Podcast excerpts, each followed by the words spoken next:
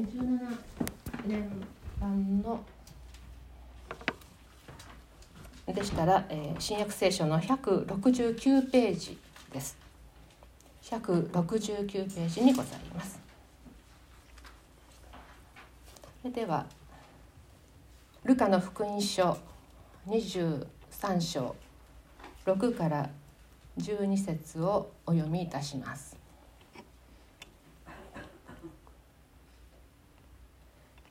それを聞いたピラトはこの人はガリラヤ人かと尋ねヘロデの支配下にあると分かるとイエスをヘロデのところに送った。ヘロデもその頃エルサレムにいたかいたのである。ヘロデはイエスを見ると非常に喜んだ。イエスのことを聞いていてずっと前から会いたいと思いまたイエスが行う印を何か見たいと望んでいたからである。それでいろいろと質問したがイエスは何もお答えにならなかった。祭司長たちと立法学者たちはその場にいてイエスを激しく訴えていた。ヘロデもまた自分の兵士たちと一緒にイエスを侮辱したりからかったりしてから派手な衣を着せてピラトに送り返した。この日ヘロデとピラトは親しくなった。それまでは互いに敵対していたのである。それではこの箇所より「真の喜び真の和解」と題して斉藤牧師が御言葉の取り次ぎをいたします。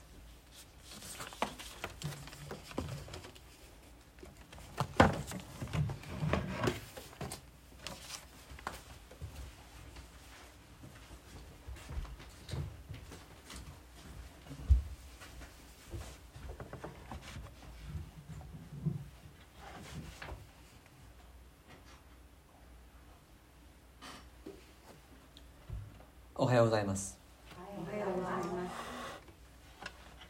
将来の歴史の教科書に必ず載る出来事が2つも同時に今起こっています、えー、すなわち、うん、疫病ですね。パンデミックと戦争。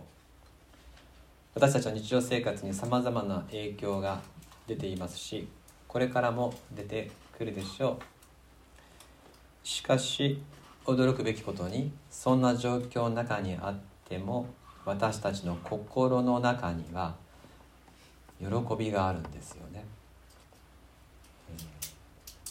こんなご時世なのに消えない喜びが心にはあるというのを私たちは知っていますそれはイエス・キリストが与えてくださる喜びです、えー、私はあのいっぺんメニエル病ってやったことあるんですよ、気力ではどうしようもできないですね。立ってられないんですよね。もうあの立とうと思ってももうあの全部が歪んでしまって傾くのでまっすぐ歩けないっていう。根性じゃどうしようもできないということでもあのすごく大変だったんですけど。その時もやっぱりあの神様に祈る時には神様いつもありがとうございますって感謝の祈りから祈ってたんですね。この時でもやっぱり感謝なんだなって思いました。この間はあの皆さんも心配していただきましたけど、えー、過敏性腸症候群っていうなってねこんなに痛いのっていうぐらい痛かったんですよ夜。でもその中でも、うん、心の中にはですねやっぱり神様との平安があるっていうのに驚きました。あこの時でもやっぱりあの神様には感謝なんだなと。死ぬかもと思ったのは知床の登山で冬山に登ったんですけど遭難がしかかってさホワイトアウトって吹雪の中で道を失ったんですね。あこれ生きて帰れんかもっていう時に祈ったんですけどもその時もね天のお父さんいつもありがとうございますっていうふうに祈ってあそうか私ここでもやっぱり感謝なんだなっていうのを思ったんですね。極限の状態になればなるほどそれでも心に喜びがあるんだっていうことを感じます。今日の箇所ではこの世の喜びこの世の和解が出てきます。それを見ながらじゃあ本物の喜びとは何か？本物の和解とは何かっていうことを味わって共に感謝しましょう。さっき私が、まあ、自分が経験した人生の中でもかなりしんどいというか大変だった時のエピソードで話したのはそれは今日ここにいらっしゃる方でまた今礼拝の配信で共に礼拝されてる方の中に同じようにもしくはそれ以上のとっても厳しい状態にいる方があるかもしれないと思うからです。まさに今コロナに感染していて熱を発熱したりとか頭痛がしたりとか咳がしたりって方いらっしゃるかもしれません。そういう中で望んでる方があるかもしれない。あるいはすごい不安の中に親族のことでとても不安を覚えたりするあるかもしれない。そういう方に今日共に分かち合いたい喜びイエス様の喜びをぜひご一緒したいなと思いまして、えー、いろいろとですねそんなことを思いながら語らせていただいてます。さてでは御言葉に入っていきたいと思いますがイエス様が捕らえられてついにローマ総督ピラトのもとに連れ込まれたっていうことを前回言いました。ユダヤの宰相たち立法学者たちは大勢の人々を引き連れて総督ピラトに激しくイエスを殺すようにっていうことを訴えるんですね。でこれは当時のイスラエルはローマに支配されてましたから死刑にする権威は総督にあったわけです。ピラトはこれに大いに困りました。だってイエス様には何一つ罪がないっていうことが一目瞭然だったからです。こんな無罪の人を死刑にできん。けれどもユダヤの指導者たち支配しているこの植民地の指導者たちのこの勢いそれに対して彼らを敵に回すことも避けたかったわけですよ。でもここをうまくしのがないと下手をすると今度は自分が上です。下からのこの圧力ありますが上にいるローマ皇帝から自分が咎めを受けるかもしれない。暴動を起こさなきゃいけない、えー、でもローマの法律からしたらこの人を死刑するわけにいかないと。板挟みなんですね。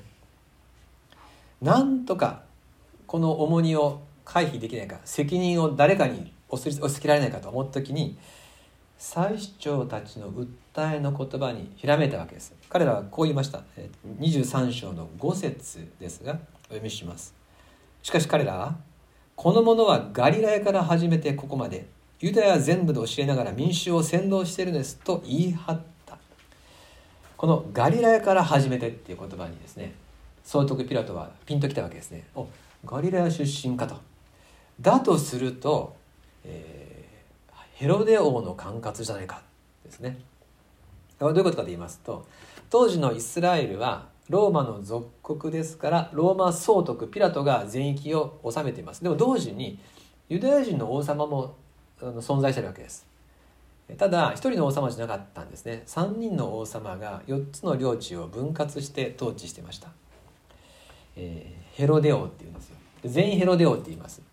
イエス様のクリスマスの出来事の時に出てくるヘロデオがいますね、あれお父さんなんですよ、イエス・キリスト救い主が生まれたっていうのでこれは大変と。王は一人で十分じゃ言ってですね。ベツレヘムの男の子を全員殺したっていうあの恐るべき王様のヘロデ王の息子の3人のヘロデたちがイスラエルの領域を支配してそしてガリレア地域に関してはヘロデ・アンティパスっていう王がいました。でちょうどこのヘロデ・アンティパスがおそらく杉越の祭りのためだと思うんですけれどもエルサレムに来てたんですよ。でガリラヤの出身だったらもうガリラヤ統治をしているあのヘロデ・アンティパスに裁かせようと。そういうふうに考えたわけですね。で実はあのそれまでですね総督ローマ総督のピラトとユダヤの王様ヘロデの間には敵対的な関係があったっていうふうに、まあ、聖書に出てくるわけです、まあ、それはそうですよね。支配している側の総督と支配されている側の王様の間ですからそれいろんなあこの権力的なね争いがあるでしょう。お互いに疑いまたあ牽制し合ったりする。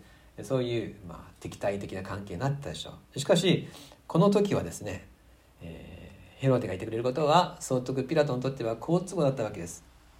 であなたが裁いてくださいって言ってイエス様を押し付けたわけですね。最初たちにヘロデに裁かせなさいと。行きなさい。でこれはピラトからしたら押し付けですけども形上は、え、司法権を譲るということで、え、ヘロデをですね立てること、え、ヘロデを尊重する形になりました。そしてヘロデ王は送られてきたイエス様に会うんですがその時にめちゃくちゃ喜んだって書いてるんですね。非常に喜んだっていうのが8節に出てきます。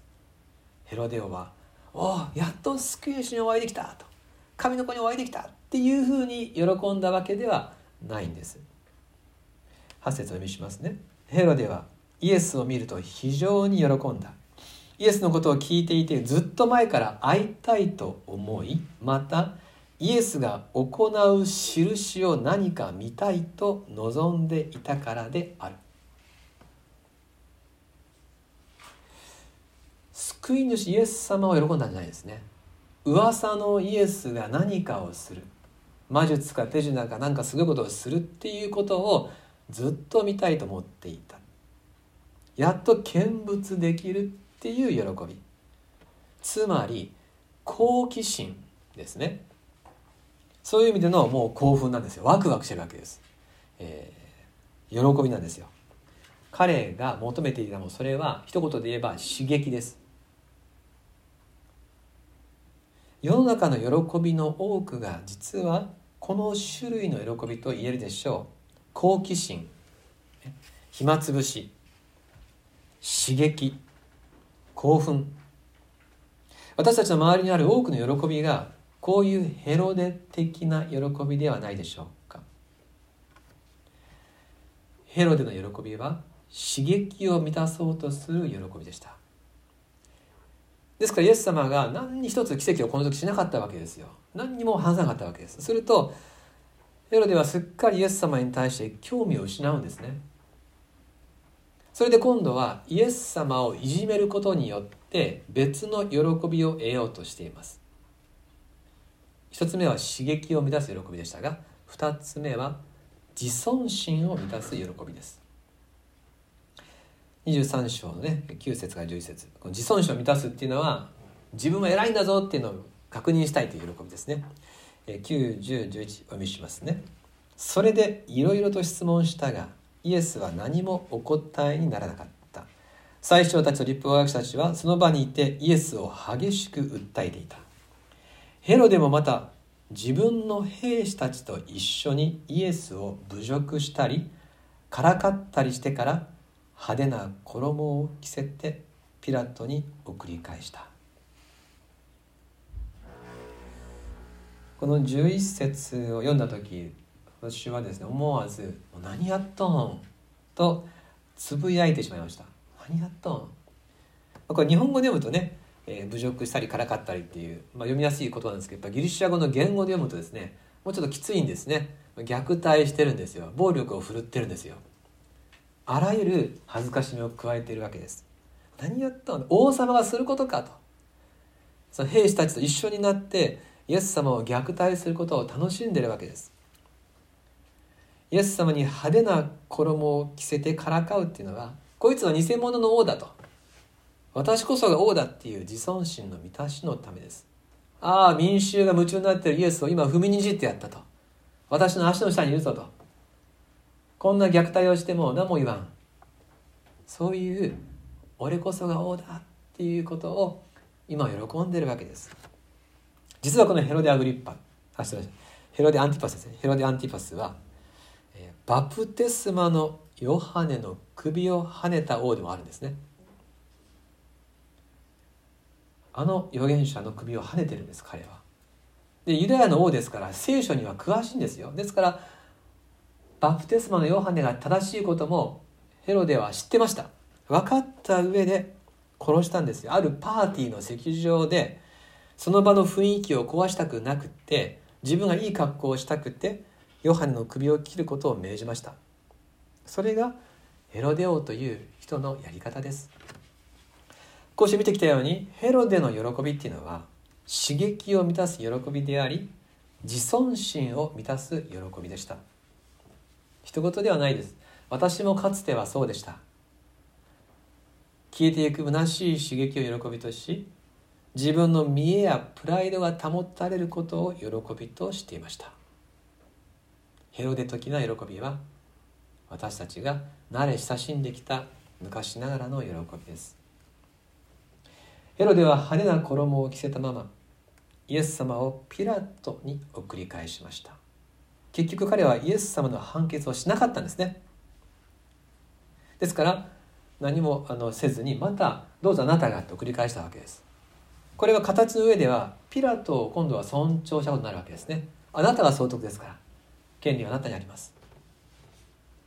ヘロデもですねピラトと同じだったわけです。イエス様のどこにも罪を見つけることができませんでした。だから無罪だって言うべきなんですけどしかしユダヤの最主張立法学者たちの前にその激しい圧力を前にしては無罪だって言えなかったわけですね。ですからヘロデはイエス様を虐げてもてあそんでそれからもういいわと。やり尽くしたから。イエス様をピラトに送り返した。その時に総督ピラトとヘロデオの間に奇妙な関係が生まれてるんですね。12節。一緒に読みしましょうか。12節3はい。この日ヘロデとピラトは親しくなった。それまでは互いに敵対していたの。なんとここで和解が生まれてるんですね。敵対関係が和解になった。直訳ではここはですね2人はお互い友人になったっていう表現です。友達になった。疑いや敵意を持ってたのに。この日彼らはこのイエスという人物をどうするかっていう共通の問題を持ったんです。そして初めて持ちつ持たれつの関係が生まれました。ユダヤ人の指導者たちからの激しい訴え。でもイエス様には何の罪も見つからないっていうこの状況の中で責任を負いたくない。一人で負いたくない。あっちに責任をこっちに責任をって言って、えー、なんとなく仕方ないなと。いう感じの中でイエス様の死刑が進んでいくんですよ。2人でそっと目をつぶってるわけです。2人とも自分の対面は保ちつつそっと目をつぶって無実の正しいイエス様を十字架にかけていくんです。よろしいでしょうか。2000年前に起こったことはそういうことです。みんなが目をつぶったんですよ。この時。全員が目をつぶったんです。みんな自分を守りたくて。本当は誰もイエス様が間違ったと思ってない。正しい方だって分かってる。でもピラトも目をつぶりヘロデも目をつぶり民衆たちも目をつぶり全員が目をつぶったできた闇の中にイエス様が落ちていく。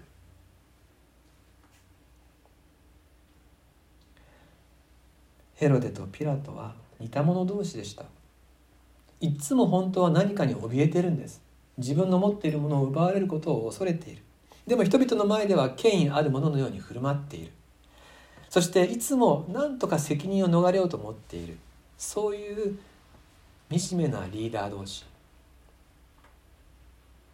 そしてこういう時は協力するした方がいいと。仲良くしておいた方がいいってことが分かったわけですね。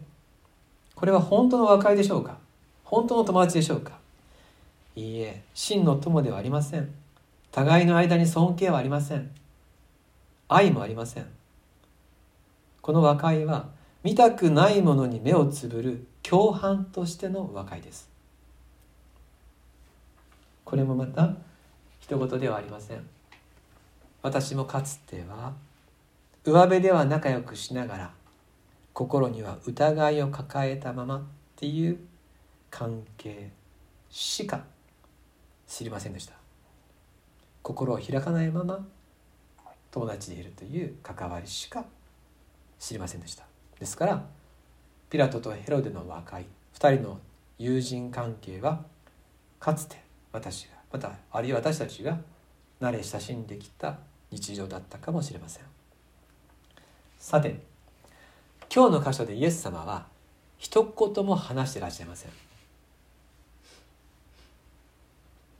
偽りの喜び偽りの和解の中でイエス様はただ沈黙されています。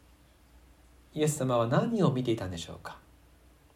イエス様が見ていたものそれは本当の喜び本当の和解でした。たびたび開く箇所ですがヘブル人への手紙12章2節を開きたいと思います。ヘブル人への手紙12章2節。何ページでしょうか？454ページ。454ページ。ヘブル12章2節。開かれた方はご一緒にお読みしましょう。3はい。信仰の創始者であり完成者であるイエスから目を離さないでいなさい。この方はご自分の前に置かれた喜びのために恥ずかしめをものともせずに十字架を忍び神の御座の右に着座されたのです。恥ずかしめの中でもイエス様は十字架を目指します。その時に喜びを見つめたって書いてるでしょ。ご自分の前に喜びを見てた。だからどんなに恥ずかしめられてもイエス様は十字架に向かっていく。イエス様がヘロデの前で奇跡を行ってみろって言われても何もせずに一言も話さなかったのはそうしていればすぐにヘロデは興味を失うってことが分かってたからです。そしてピラトのもとに送り返されるってことも分かっていました。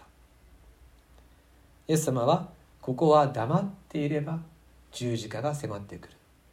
黙っていれば十字架に向かっていく。だから黙ってるわけです。イエス様の選択は今十字架にかかることです。そのために選択をする。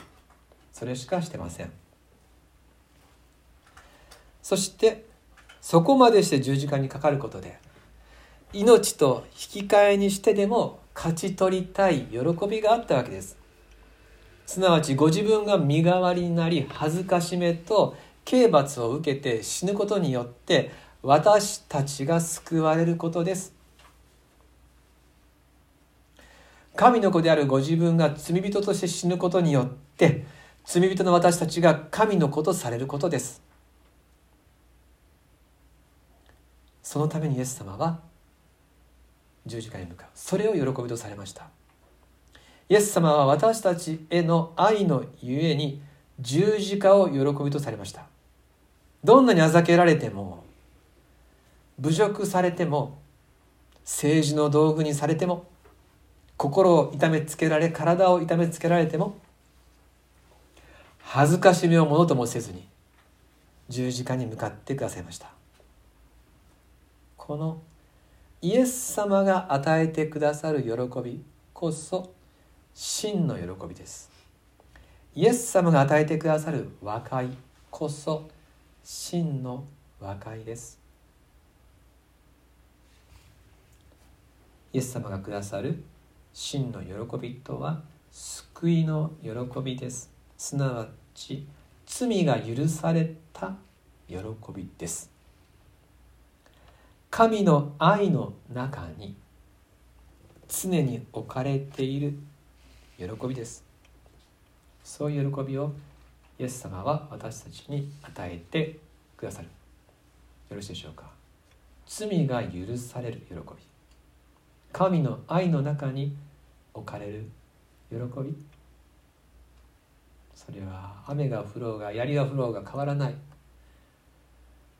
私たちの心の中で絶えず私たちを生かしてくれる喜びです。ヘロデの喜びは欲を満たす喜びでした。一時的な刺激を得たらあとは消え失せる喜びです。自分の自己満足自尊心を満たす喜び。これはもうね海水を飲むようなものですよ。の上乾いた人。乾いた人が塩水を飲むようなもので飲めば飲むほどまた乾くわけです。絶対満たされない。偽りの喜びでした。しかしイエス様がくださる喜びはなくならない喜びです。心の中にずっと愛されている確信があるんです。これは困難な時ほどその確信がかります。孤独な時ほどイエス様の確かさを知ることができます。これね外のタープのところでですね、えー、夕方過ごしたんですけども暗くなってきたんでこのランタンってですねライトをつけたわけです。別にそんなに明るく感じないんですが周りが暗くなってきた時にこのライト明るいねって話だったんですね。明るくなったのかなと違いますね。明るさは変わらないんですけど外が暗くなればなるほどこの持っている明かりの凄さが分かってくる。イエス様の与えてくれる愛は苦しみの時孤独の時にほど分かってくる。多分クリスチャンとして長く歩んでこられた方はみんな同じ経験をされてるでしょ。イエス様の愛が本当に感じられた時ってそれぞれの人生の苦しみの頂上悲しみのどん底の時にこそ感動を持ってイエス様と出会ったのではないでしょうか。私はそうです。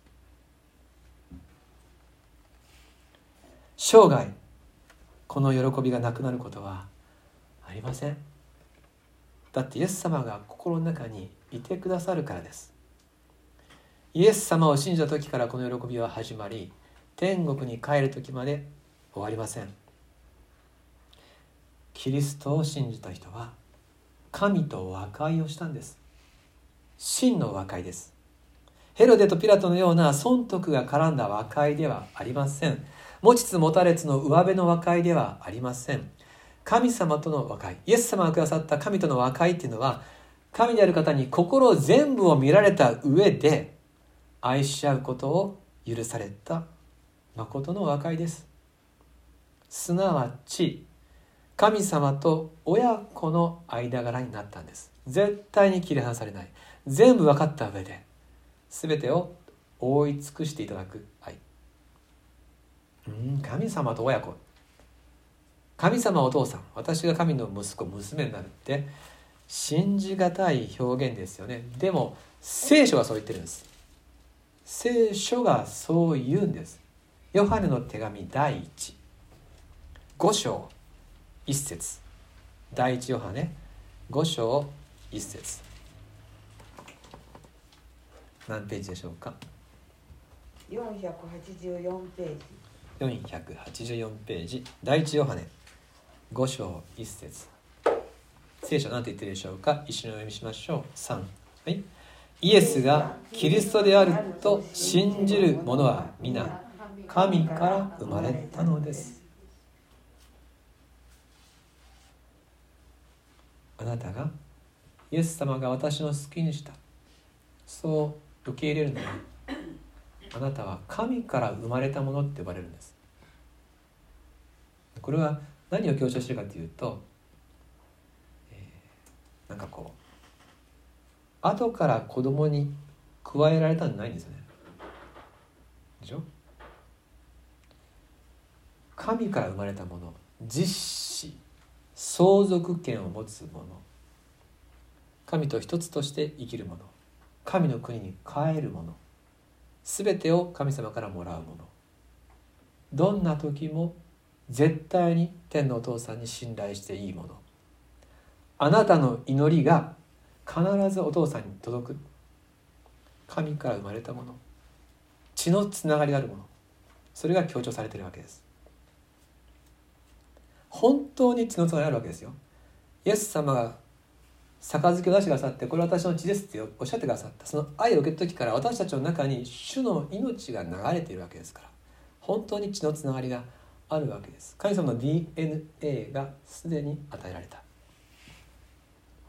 イエス様を信じる人はその十字架によって全ての罪を許されて本当に神の子供すなわち神から生まれた実のことをされます。だから平安なんです。だから喜びがなくならないんです。私たちの信仰の力とか頑張る力じゃなくてイエス様を受け入れたらイエス様の命があるのでイエス様が私たちに喜びをかさっているわけです。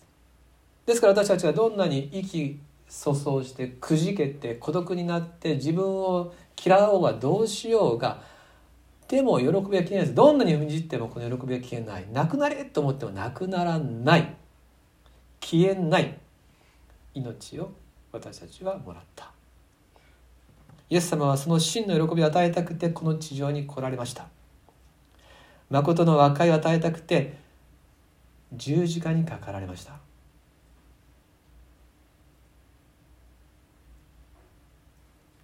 今日このことを何度も聞いてきた話で終わってほしくない。ああそれだったら本当だったら素晴らしいねっていう一言にしてほしくない。また来週もあの牧師はイエス様の話をするから、まあ、来週も勉聞こうっていうそういうことでもない。今日あなたは天のお父さんとの和解の中で神の子供となった喜びを持って今から歩み始めていただきたい。今日はこの世界の喜び世界の喜び世の喜びとキリストの喜びについてお話をしました。この世界における和解と神との和解についてお話をしました。そして共に心に問いかけたいんです。私の喜びは何でしょうか？私の和解とは何でしょうか？あなたは今何を喜びだと思ってらっしゃるか？どんな和解どんな人間関係どんな関係の中に身を置いているのか？イエス様は私たちを救いたくて真の和解を与えたくて十字架にかかってくださいました。なくなる喜びじゃなくてキリストと共に生きるなくならない喜び。今日それが欲しいなと。なくならない喜びが欲しいなと。何があっても消えない喜びをちゃんと持っておきたいと思われる方はどうぞ今日も神様との本当の和解を受け入れてください。全ての人に十字架の救いは差し出されています。ここに平安があります。ここに喜びがあります。私のために命を捨てられたイエス様の愛をありがとうございます。と受け入れる祈りをするだけでいいんです。その人は神様の子供として新しく生まれることができます。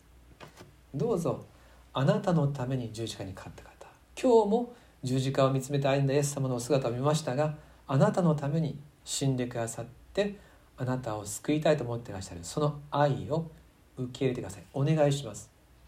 お願いします。今日その和解を受け入れてほしい。なんでお願いしますっていうか。聖書が書いてるんです。お願いしますって。なんとイエス様はあなたにお願いするからこれを受け取ってほしいとおっしゃるんです。最後に読みたい言葉はコリントビットの手紙。第25章20節。第2コリント5章20節。何ページでしょうか？第2コリント5章20 361ページ。パウロが言ってるんですけどね。